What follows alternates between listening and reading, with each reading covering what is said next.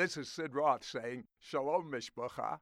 Mishpacha is a Hebrew word. It means family. And we're the Mishpacha, the family with a Jewish heart. Welcome to today's edition of Messianic Vision and another appointment for you to be mentored to fulfill your destiny with one of our It's Supernatural guests.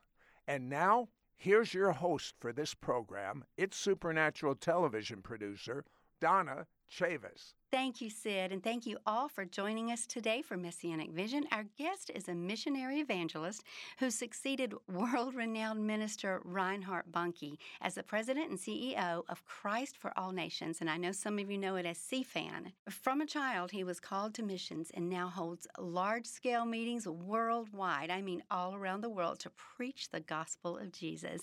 And much of their work is done in regions where occultists and witch doctors, the demonic, just seem to come with the territory. With us today is evangelist Daniel Kolenda. Hi, Daniel.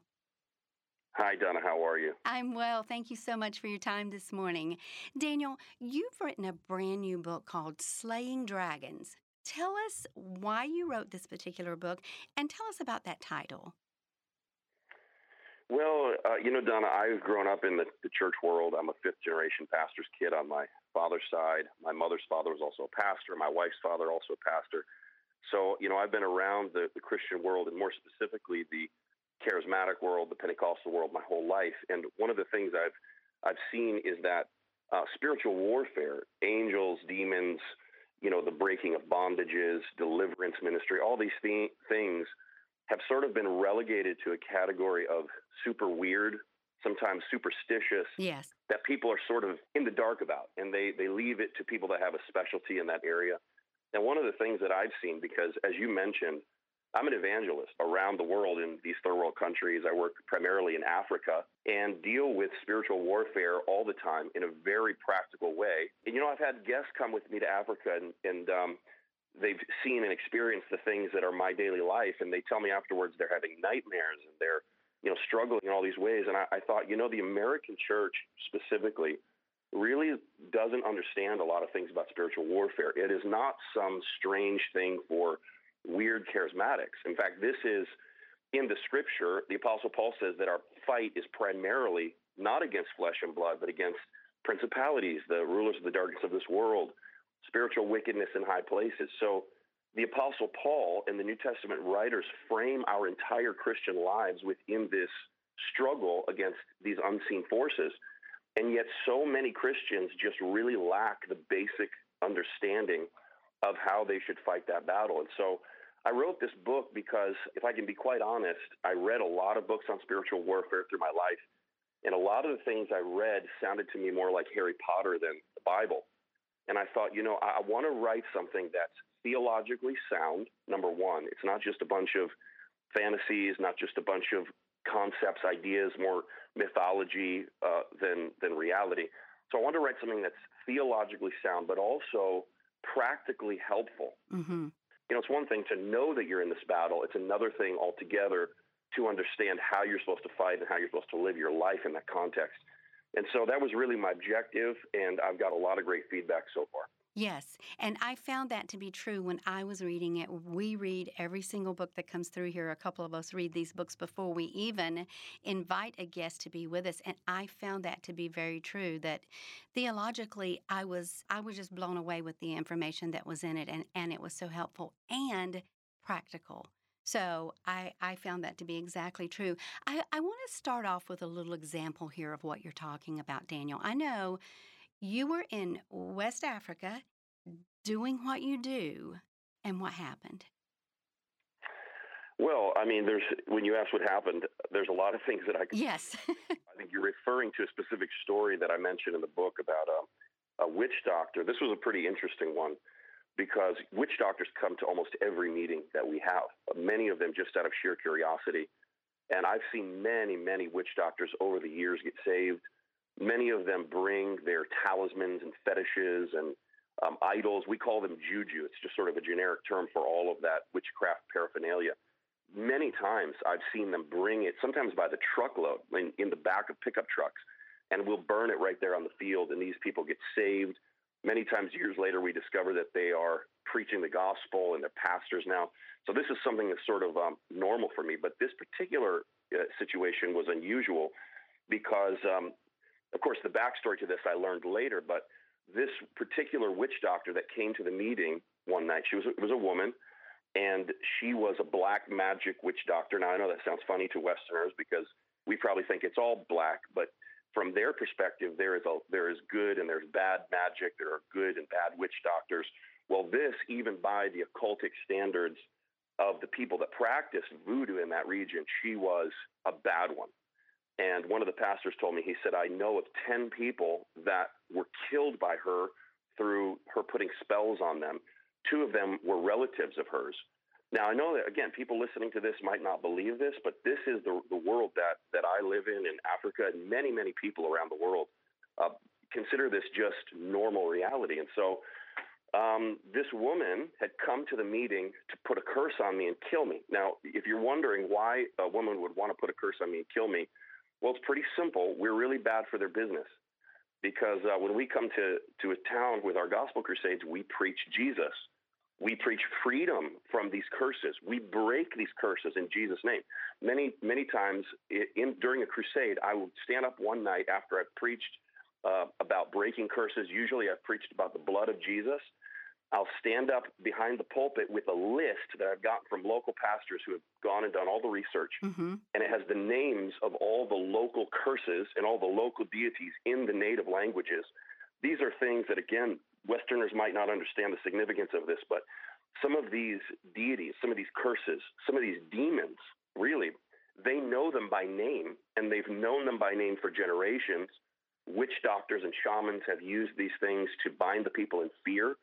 They um, they will sometimes wear talismans around their necks or somewhere on their body. The witch doctor said to them, "If you ever take this off, you'll die." It, they use it for uh, a means of fear and control over the people. And then when we come, I will sometimes literally cut these talismans off people's bodies in front of the crowd just so that they can see the person didn't die and that, that demonic curse has no power over them. The people will go crazy, will burn all these idols. It's like it's like something out of the book of Acts. So you just confront it right away, right from the platform. Yeah, so this is we're we're confronting these things all the time without fear and without hesitation. So anyways, with that backdrop, it's probably not difficult to understand why these witch doctors hate us. We exactly business wherever we go. So this lady came to the, the meeting to curse me. She was standing off to my right hand side down in the front. I was unaware of her presence while I was preaching. But she picked the wrong night to come because I was preaching on the blood of Jesus. Uh oh. And um, she was getting ready to hurl that curse at me, whatever they do with her fetishes, her charms. And suddenly, this is when I became aware that she was in the crowd.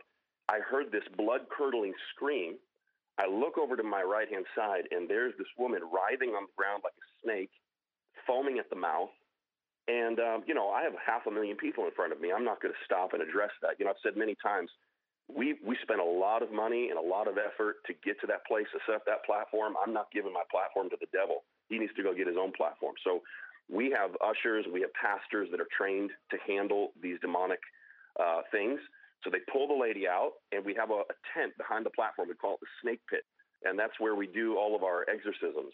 Whoa! Right back there, the, the local pastors. It wasn't even the evangelist. You know, it wasn't the guy on the platform. It was local pastors. Many of them pastors of small churches casted the demon out of this woman, the demons out of this woman. She came to her right mind. They led her uh, to Jesus, and then they brought her to me on the platform. By this time, I'd finished preaching and um, uh, they said, You need to let this woman share her testimony. So, in front of that whole crowd of about half a million people, she shared her testimony. And the moment they saw her, the people began to gasp and talk. You could tell this woman was very, very well known in the region. And she gave her testimony, what had happened to her, how she had come to the meeting to kill me.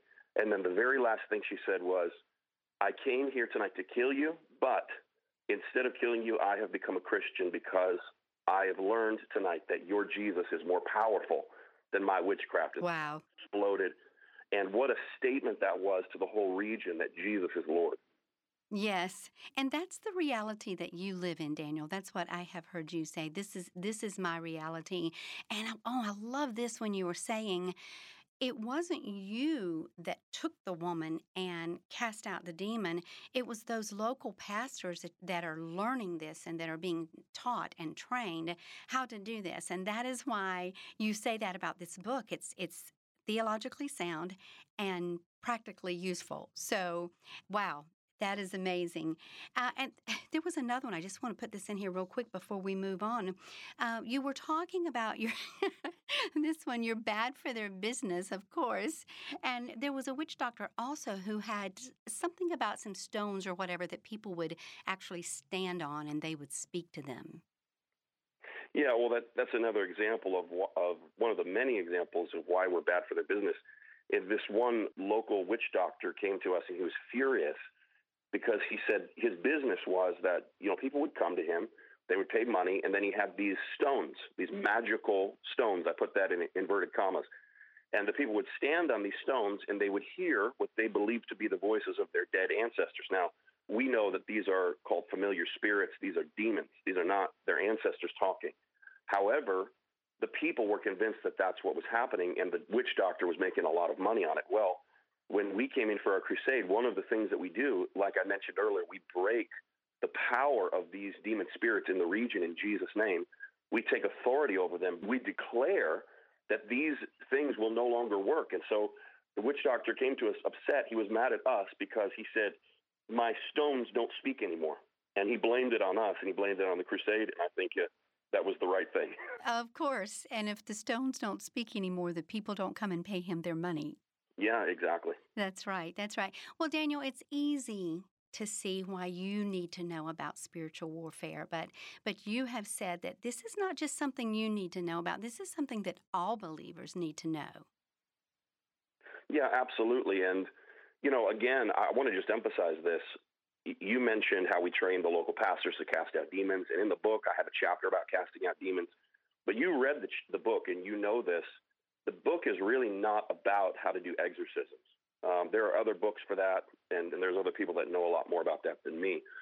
For me, spiritual warfare is a lot more than just confronting demons in demonized people. The primary battle is fought between the ears, and it's fought within the hearts and souls of men and women. That's why Jesus died on the cross. It wasn't for land or territory, it was for the hearts of men and women. And so every Christian, and indeed every person, even if they're not aware of it, is engaged in this spiritual war. And it's very important that we understand. The Bible says that we're not ignorant of the enemy's devices, and there's a good reason for that, because if we are ignorant of his devices, it will give our enemy an advantage over us. So that's why I want to write this, not just for the people that are involved in deliverance ministry, but for every Christian that they can be victorious against the dragons, if you will, in their own lives. Yes, and and that's a bit more subtle, isn't it? Something that goes on, as you called it, between our ears, in our in our minds, and and within us. That's a bit more subtle. So some people may not look at it like that unless they had this type of information. Yeah, well, it's it is subtle, but I think it plays out in very dramatic ways. Um, very often, people are sick in their bodies. They have children that are uh, you know, not serving the Lord. They're struggling with dark thoughts, with addictions, with all kinds of uh, situations in their lives that they understand, even on a gut level, this is something that's beyond the natural. And the, the question is just how do, what do I do about it? Many people will just pray and maybe they'll plead the blood of Jesus or, you know, they'll they'll try their best. They'll read the Bible, but they don't understand there are some really clear principles in Scripture for how to win those wars on the inside of us and that's what I'm trying to teach. Yes, yes, absolutely. And this this is something that is not new. I mean, this started way back in the Garden of Eden, uh, the serpent, the dragon there. So talk to us a little bit about that. And I know you also wanted to talk about dominion. Yeah, well, you're right. This does start in the Garden of Eden. And um, you know, you used a word I thought it was interesting. You said that this battle is subtle, it's more subtle, and that's exactly the word that's used in Genesis when, when it talks about the serpent. It says that he was more subtle than any other beast of the field which the Lord had made. And he comes to Eve, and every Christian knows the story. He he tempts Eve. She eats the forbidden fruit. A lot of people say it was an apple. There's no indication it was an apple. It was just some kind of forbidden fruit. And then this act plunges the human race into darkness. And a lot of people, even if they're not going to say this, they stand back and go, How did eating a piece of fruit in the garden plunge the entire human race into darkness? That just doesn't make sense. Mm-hmm. Um, and what you have to realize is that there's more going on than meets the eye. Because what Satan did, and I, I don't have time to get into it point by point, but if you read that scripture of the original temptation, it's in Genesis chapter 3, you'll, you'll see that what was actually happening here was that Satan was passing on to Eve and then to Adam as well a demonic way of thinking. It was a pattern of thinking that has continued to haunt the human race ever since. And this is this is literally what we deal with today. So, like for example, in First John, it talks about the spirit of the Antichrist, which is already in the world. Um, Second Corinthians talks about the God of the world that has blinded the minds of the unbelieving. Romans eight talks about the carnal mind that is at enmity or it's, it's at it's at odds with God. Yes, not subject to the law of God, nor can be. And there's all these scriptures that tell us that basically what has happened to humanity is that we have become we've been deceived. And that deception is so deep that it literally changes the way that we think and the way that we think influences our behavior. And out of that comes every kind of evil, every kind of suffering, every kind of darkness, every rape, every genocide, every murder, every bit of hatred can all be traced back to this one deception where Satan passed on his way of thinking. And so um, it's about the mind. The, the battlefield of the mind is critical. You see this very interesting exchange with Jesus and Peter that I mentioned several times in the book because I think it's it's just so telling where you know they, they've just gone to Caesarea Philippi, and Peter has declared Jesus to be the Christ, the Son of God. And Jesus said, Blessed are you, Peter, for flesh and blood didn't reveal this to you, for my Father in heaven. And then Jesus begins to talk to them about the fact that he's going to go and suffer and die on the cross. Peter contradicts Jesus and says, Lord, this is never going to happen to you. You can almost almost tell Peter's getting kind of mm-hmm. he had a really big revelation, and now he's actually correcting Jesus himself. And Jesus turns around to him in this moment and rebukes him. And listen to what he says Get behind me, Satan. Yes. For you are not thinking as God thinks, you are thinking as man thinks. And so you see something very critical in this exchange. Number one, the way that man thinks is contrary to the way that God thinks. That's obvious. But why is it contrary? It's not just that it's other than the way that God thinks. Jesus calls Peter Satan. What he's literally saying is, you are thinking the way Satan thinks. And by implication, man, fallen man in its unregenerate condition, has been duped to such an extent that we literally think like the devil. And this is why we have to be born again, because unless we're born again, even the very thoughts that we think are demonic in nature, it's not just that they are not godly, it's not just that they are not perfect, they are demonic. And that's why that thing has to be completely transformed from the inside out. And that is really what spiritual warfare is about, is yes. changing the mind. Yes. Yes. And here's something else that goes right along with that, that just follows that, that I loved in your book. Satan has no real power in this world except what we, and you call us the gatekeepers, give to him. And you call that, Daniel, divine partnership. Yes. This was something that hit me as a revelation when I was a teenager, and it, it really dramatically influenced the way that I see the world. In fact, a lot of the, the, the, breakthroughs and the spiritual victories that I've had, I, I actually attribute to this revelation, and I give it in the book. It's way more complex and deep than I can go into right now, but basically, here's the bottom line man was created as the gatekeepers for this planet. If you look in Genesis and you read, you see God giving dominion to man, uh, subdue the earth, fill it, take dominion over it. He brings the animals to Adam, name the animals. You see this over and over and over again. The Bible tells us very clearly that the gifts and callings of God are without repentance. So, what that means is when God gives a calling, He doesn't take that calling back. You see that with the with the Jewish nation. This is one of the reasons we don't believe in uh, replacement theology because once God has given that calling to the Jewish nation, He's never taking that calling back again. It is without repentance. And the same principle applies to us as human beings that we were called in the beginning and created by God to have dominion in this realm, in this world. Satan duped us out of it by, by poisoning the mind, by bringing that demonic way of thinking. Satan is actually the one who is able to influence the world. That's why the Bible calls Satan the God of this world. It's not because Satan is so powerful, it's because he is influencing the minds of human beings who are the gatekeepers. Yes. So everything good that happens in the world comes through people. Everything bad that happens in the world happens through people. God constrains himself in such a way that he will not act in the world without us. It's part of his partnership, his agreement, his covenant with us. And Satan is not allowed to act in the world without people. So, so it's all coming through people, and it all begins with the mind, which is kind of where we come back to that whole theme of the battlefield of the mind. So you can see how all of this ties together and, and how it creates a new way of looking at what spiritual warfare actually is. It's not just casting out demons. It actually is our calling as children of the light and as sons and daughters of God. Yes, yes. And I, like a line that you summed it up in, in one line when you said spiritual warfare is about the advancement of the kingdom. Yes. Well, the kingdom is um, another word for kingdom is dominion. Now, I know there's a lot of people out there that don't like certain charismatics that teach what they call dominion theology. Right. I don't consider myself a dominion theology teacher.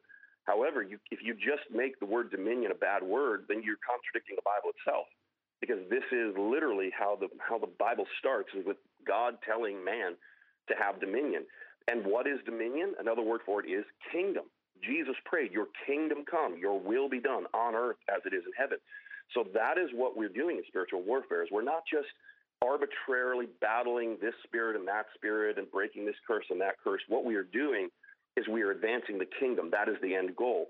And in order to advance the kingdom, there are many battles that must be fought. All of that, whether it is subtle, as you mentioned earlier, or whether it is dr- dramatic and outward and impressive from a from a natural viewpoint, all of it is spiritual warfare, and we need to know how to fight that war. Yes. You know, in, in reading through so many books and, and things that we get in here, I have a, a habit of uh, taking particular lines or statements and I will write them down and print them out and, you know, put them on my wall. And this is one that I absolutely loved. This is one that's on my wall. Jesus did not perform miracles to prove that he could, he performed miracles to prove that we could. Wow. I love, I love that one too.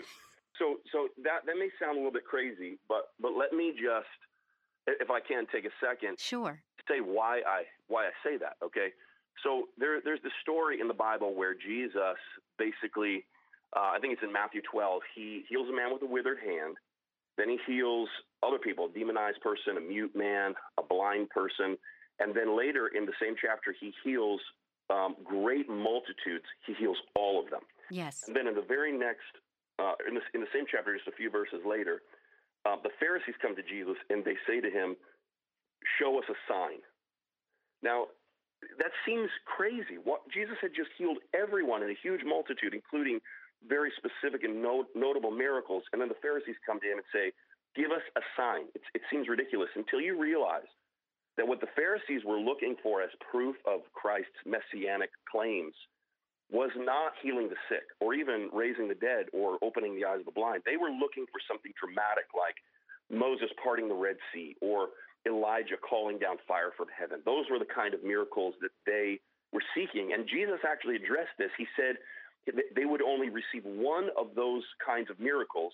It would be the sign of the prophet Jonah. What is that? It's Jesus himself rising from the dead. So Christ's resurrection from the dead was the miracle that was proof of his messianic claims all those other miracles, what were they about? Well, you see very clearly that what Jesus is doing, we talked about dominion, we talked about kingdom. Yes. Kingdom was his major theme. That was what he taught about. But also, he did two things. He taught about kingdom and he demonstrated kingdom. He healed the sick, he opened the eyes of the blind, he, he cleansed the lepers. And so, in fact, not only did he do it and then demonstrate it, but we know that he demonstrated it first. The scriptures tell us plainly that he was a prophet mighty in deed and in word, which even sounds funny to us. We would say word and deed. But the Bible says he was a, a prophet mighty in deed and word. Um, in Acts 1, when uh, Luke is introducing the book, he says to Theophilus, all these things Jesus began to do and to teach. So he puts the action before the teaching. And so what was Jesus doing? He was teaching kingdom, and then he was saying, look, guys, this is what kingdom looks like. And this is really important because kingdom, when it comes, it has to look like something. So then Jesus turns to us and he says, as you go, preach, saying, The kingdom of heaven is at hand. Heal the sick, cleanse the lepers, cast out demons, raise the dead. Freely you have received, now freely give. So what you see is Jesus is not doing these miracles to prove that he can do them or to prove that he's Messiah or to impress the skeptics, the Pharisees, right. critics. That's not his purpose. His purpose is to demonstrate what it looks like when a child of God under the power of the Holy Spirit is walking in kingdom dominion. In other words, he's he's demonstrating what he's also teaching, which is kingdom and dominion, and this is for us. Yes. This is the example for us. We are to walk in this. And again, this is what spiritual warfare looks like. Yes. Daniel, when you're teaching this and when you're preaching and you're teaching, does it just like get you so excited?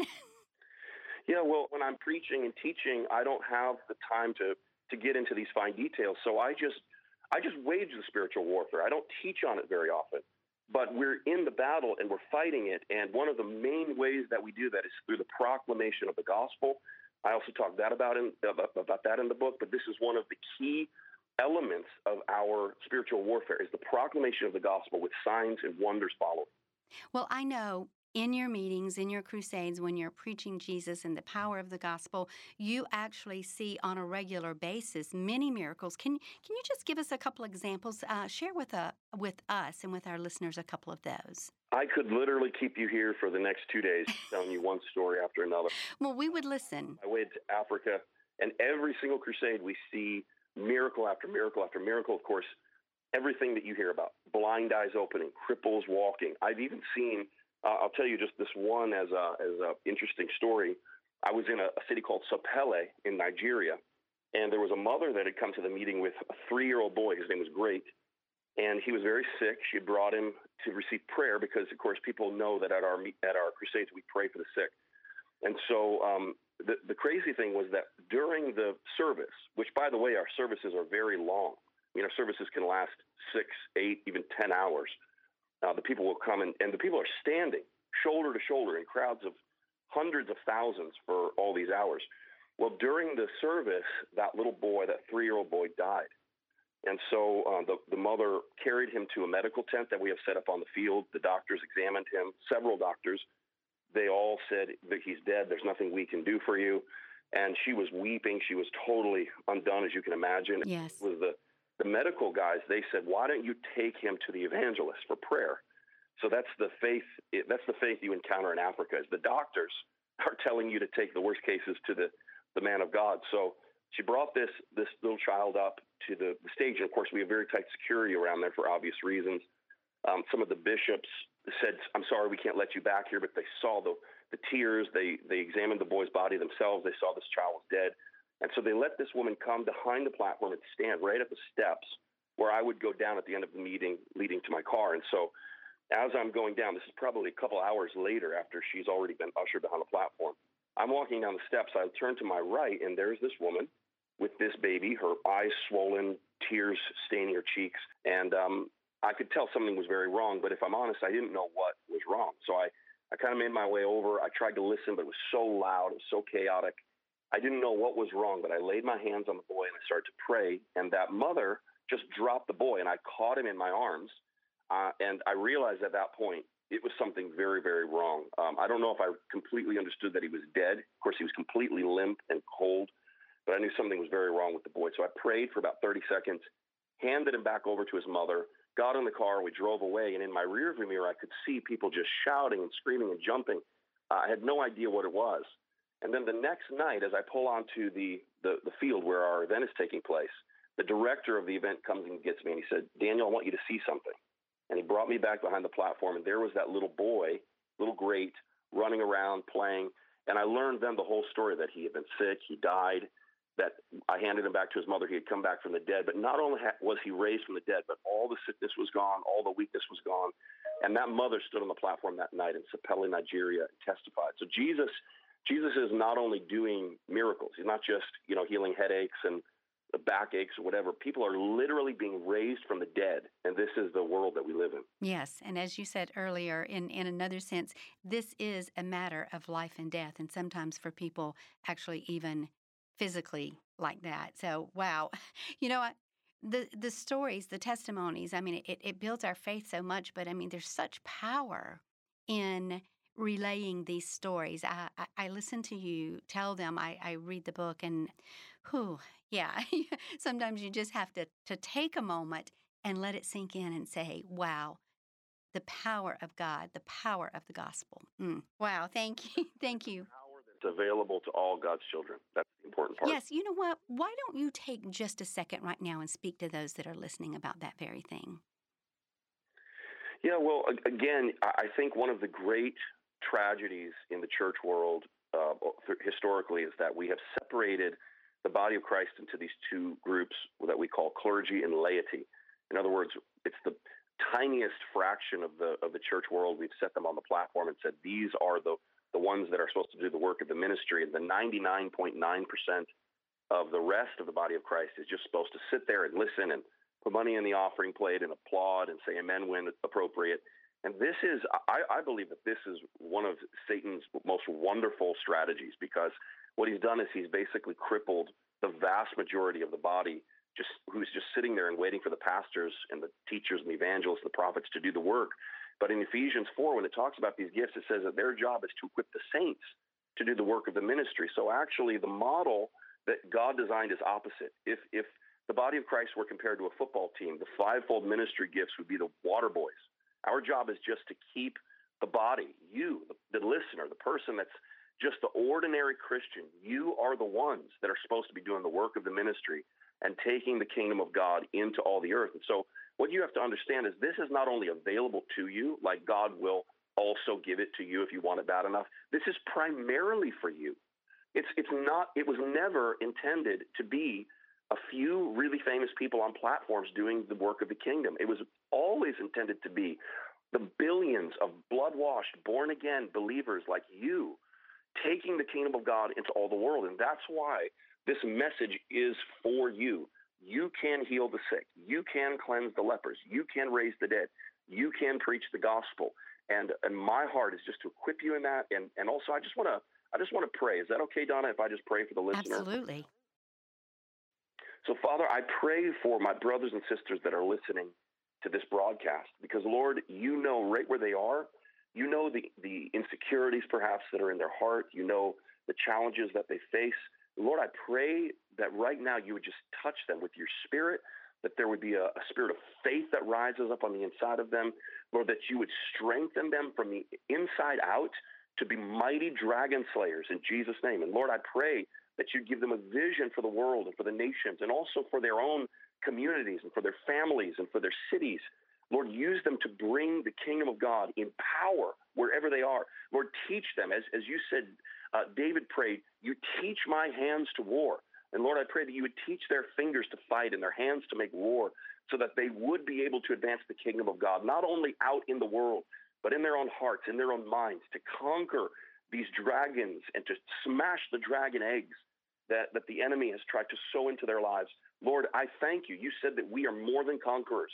And Lord, we, we accept that by faith. And I pray now that you would give us the courage and the wisdom to walk that out in Jesus' name. I bless every person listening right now with that more than a conquer and overcoming mentality. And Lord, I thank you that you use them in the name of Jesus. Amen. Yes, yes. Daniel, you talk about a story uh, that you call how to Kill Your Pet Dragon. That's a story that you share in the book. What are you talking about there? Well, you know, I actually do this a little bit tongue in cheek because there's a, a movie or a show that's called How to Train Your Pet Dragon. Exactly. So I, I thought I'd write a, a, a chapter about how to kill your pet dragon. We don't want to be training, nurturing, or coddling these things. We want to kill them. And unfortunately, that's what most people do. These dragons that destroy us are often incubated in our own hearts and minds. The story you're referring to was in the National Geographic 2018. And the title, the headline was Why an Eight Foot Pet Python May Have Killed Its Owner. And it tells the story of a man in England who was killed by his yellow African right, uh, rock python, I think it was. Um, and the name, ironically, was Tiny. So uh, an eight foot snake named Tiny. Yes. Anyway, this, this snake, you know, the guy had raised it from an egg and of course it was it was part of his family probably he fed it he nurtured it and in the end it killed him and i thought what an appropriate metaphor for the way that the enemy destroys so many people's lives um, it was solomon that said it's the little foxes that spoil the vines and you, if you look at a person who has fallen into temptation or into sin or into bondage if you trace that great dragon in their life backwards you will inevitably discover that it started out as something very small. It started out as an egg. And what do I mean by that? It started out as a lustful glance or a thought that wasn't brought into subjection. Uh, it thought it started out as maybe some some bitterness, some unforgiveness, and over time, as that thing is allowed to grow, it becomes a monster. It becomes something that that will literally destroy and decimate a person's life. And so one of one of the things that I'm saying in this chapter about how to kill your pet dragon is learn to recognize those dragon eggs and smash them when they are still in in their gestation period. Because if you can learn to do that, you will avoid so much pain. I mean, actually, you know, this book is about spiritual warfare, but a lot of the wars that we fight, a lot of the battles we fight are in a sense self-inflicted because we allowed these things to take shape in our lives and to grow and then we end up battling them, but wouldn't it be so much better if we can learn how to destroy them at the beginning so that we yes. don't have to get embroiled in these battles that, that can destroy our lives and our families and our marriages may God give us the grace to recognize these things and to get them out of our yes, lives. Yes, yes, amen. And and thank you for that. I mean, learning to recognize something I feel like is so important, but then you also give us weapons. How you know, okay, we've recognized it now. Now what do we do to combat this? So you give us also some weapons. What are these weapons? Just I, I know we don't have a whole lot of time. We never have enough time, but if you can name a couple of those, that would be awesome. Sure. Well, uh, we obviously we don't have a, a, lot of time to talk about it, but one of the most obvious is prayer. You know, and and so we talk about prayer. We talk about how to pray effectively. You know, a, a lot of the teachings on prayer have just made prayer such a complex and myst- uh, mystified and difficult subject that people are kind of afraid of it because no matter what, they feel like they're doing it wrong. But actually, again, the, the key to effective prayer is spiritual alignment.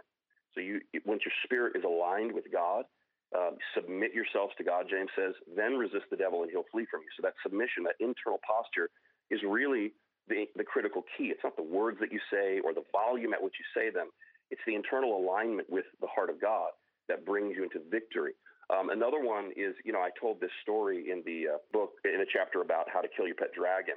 And it's based on a, a book by Jack Kent called There's No Such Thing as a Dragon.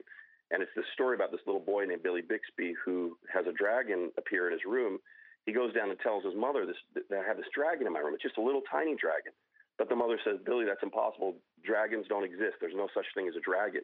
And so, to make a long story short, this thing starts growing and growing. And the mother has already said there's no such thing as a dragon. So she just sticks to that story, even when the dragon is so big that its its head is popping out the front door and its legs are out the windows and it's carrying the house around like a turtle shell on its back. And the key in that story, it's, I know it's a silly, kind of a silly children's story, but the, the principle is really powerful. The way that in the end of that children's book, they get the dragon to start shrinking is that they admit it exists. Mm. And when the mother, when the family begin to admit that that dragon is real, then it begins to shrink and they begin to have control over it.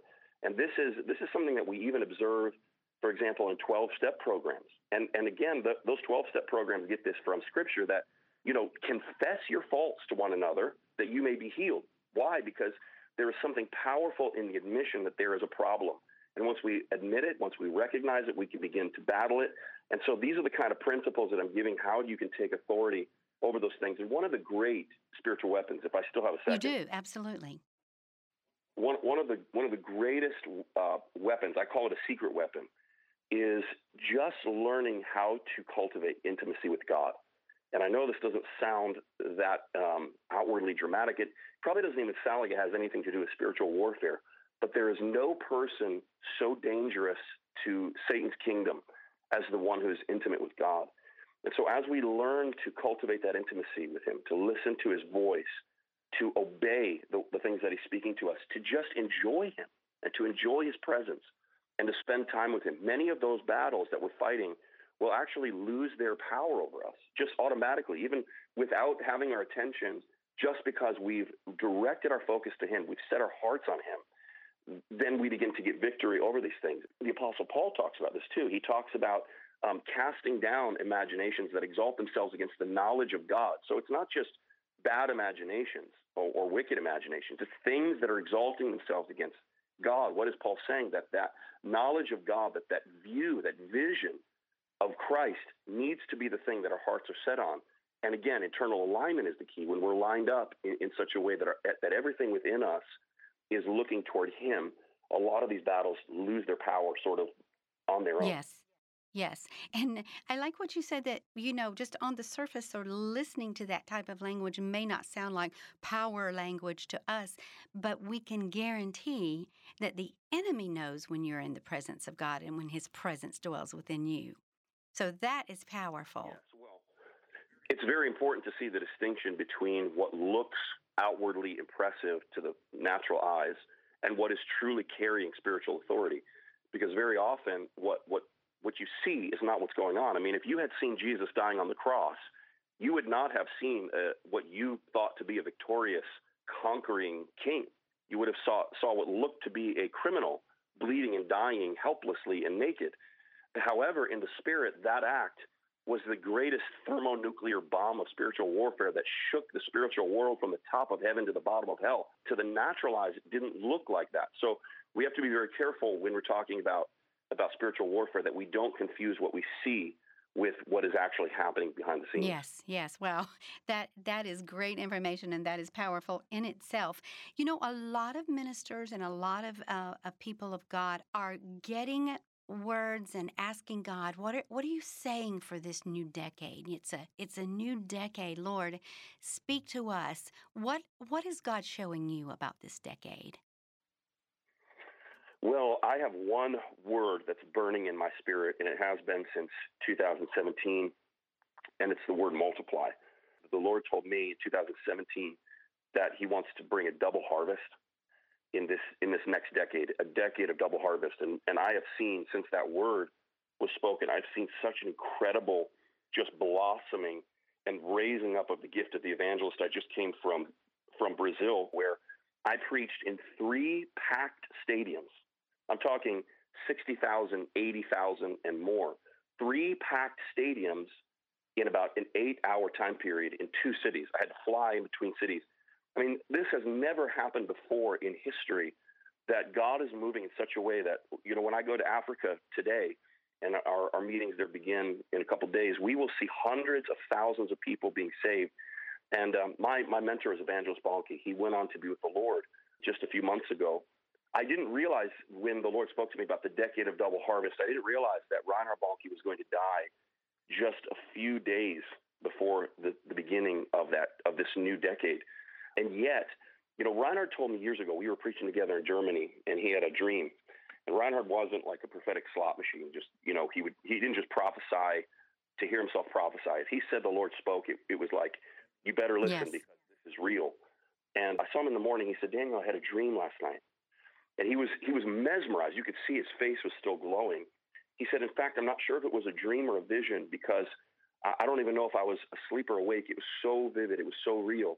He said, "I was projected about 30 years into the future, and I heard two personalities talking. I couldn't see them, but I could hear them, and they were talking about things happening in the world at that time." And th- there was a lot of things they discussed, but the one thing that stood out to Reinhard was at the end of the conversation, one of the voices said to the other, whatever became of the great pioneer um, uh, evangelist Reinhard Bonnke? And the voice replied, he was just a forerunner for a whole new generation of Holy Spirit evangelists. And then Reinhard woke up out of that thing. And so he, he told that dream to the crowd that night in the conference. And many times through the rest of his life, he would reference this.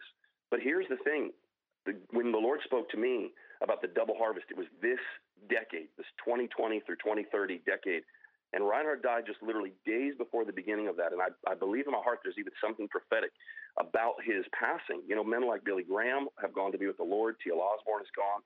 Reinhard Bonnke is gone. And I believe that just as the scripture says, unless a corn of wheat falls to the earth and die, it abideth alone. But if it die, it bring forth much fruit. And we see this pattern where God often uses one generation to fulfill the vision, the dream of the previous one. Solomon uh, was able to fulfill what David had envisioned um, Joshua took the the children of Israel to the promised land after Moses had died. Jesus said to his disciples, These things and greater will you do because I go to the Father. And I feel like we're entering into that season now where everything is about to increase, where there's going to be exponential grace upon the body of Christ to reap the harvest right before the end of the age. And so that's what's in my heart is to multiply. The Lord said to me that this great harvest wasn't going to come through addition, but through multiplication. What that means to me is that it's not going to be that, that I just preach twice as much or have twice as many meetings. What it's going to be is that we're raising up a whole generation, thousands, maybe tens of thousands of Holy Spirit filled evangelists that are going to go into the world preaching the gospel and bringing the kingdom wherever they go. It's going to be the greatest harvest we've ever seen in history. And it's already begun, and it's it's really exciting. This is this is what I feel in my heart. It's not just a word from the Lord; it is a living reality. Yes, Yes, yes.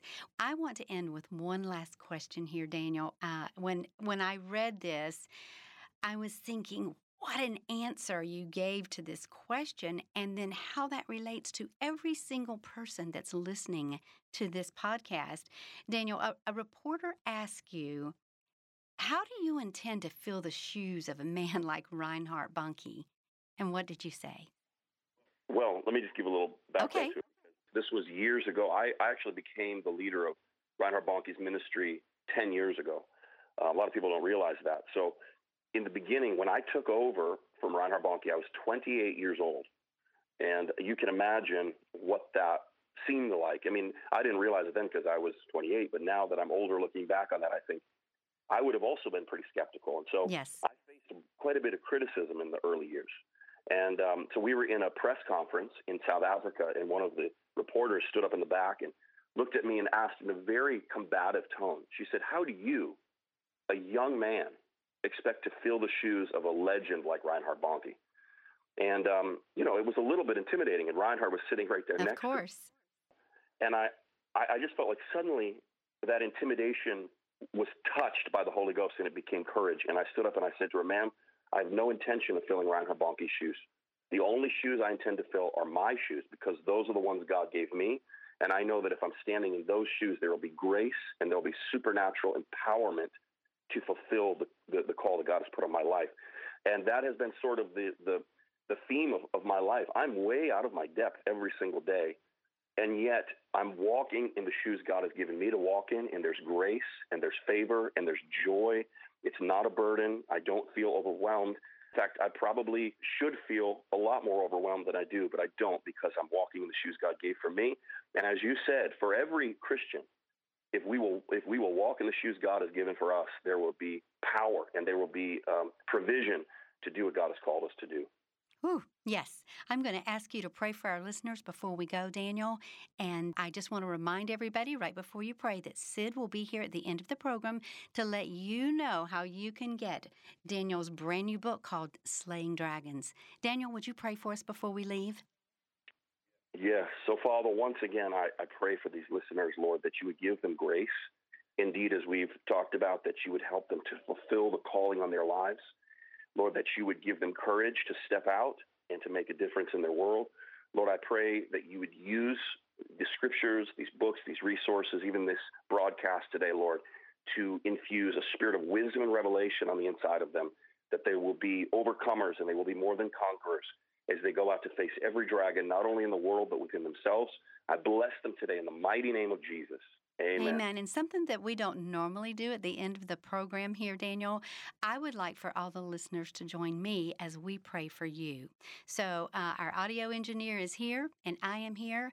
And every single one of you that are listening, I would like for you to join me in saying, Daniel, we bless you. We bless your team. We bless everyone that goes with you to accomplish what you are accomplishing. We bless the shoes that you are walking in. And Father, right now, in Jesus' holy name, we pray for protection for Daniel and his team as they travel and fulfill this mission that you have given them. We pray for health and strength, and Lord, that you would walk with them every step of the way in Jesus' holy name. Amen. Amen. Daniel, thank you for being with us. Thank you, Don. It was a joy. All right. We'll see you soon. Okay. Bye bye. And now here's Sid Roth to tell you how you can get Daniel's brand new book, Slaying Dragons. Sid? Daniel Kolenda says every believer deals with spiritual warfare, but sadly, few are equipped. His brand new book, Slaying Dragons, is a must have for spiritual warfare on any level, from casting out demons to the battle between our ears. It's easy to lose sight of the big picture as we focus on our everyday struggles, but Daniel teaches that you've been given all you need to win. All. So be sure to get Slaying Dragons and learn how to slay every dragon you encounter in the world and in your own life and in your family's life. Daniel's brand new book, Slaying Dragons, and Daniel's brand new and exclusive teaching session entitled What I Learned from Reinhard Bonnke about the Supernatural, plus two powerful audio messages by Daniel and Reinhard Bonnke. They're all available for an investment of only 35 US dollars. You can't get this package anywhere else, so be sure to order today. To order, call 1 800 447 2697. Once again, that's 1 800 447 2697. Or go to our website at sidroth.org. That's S I D R O T H dot O R G. Be sure to ask for offer number 9683. That's offer number 9683.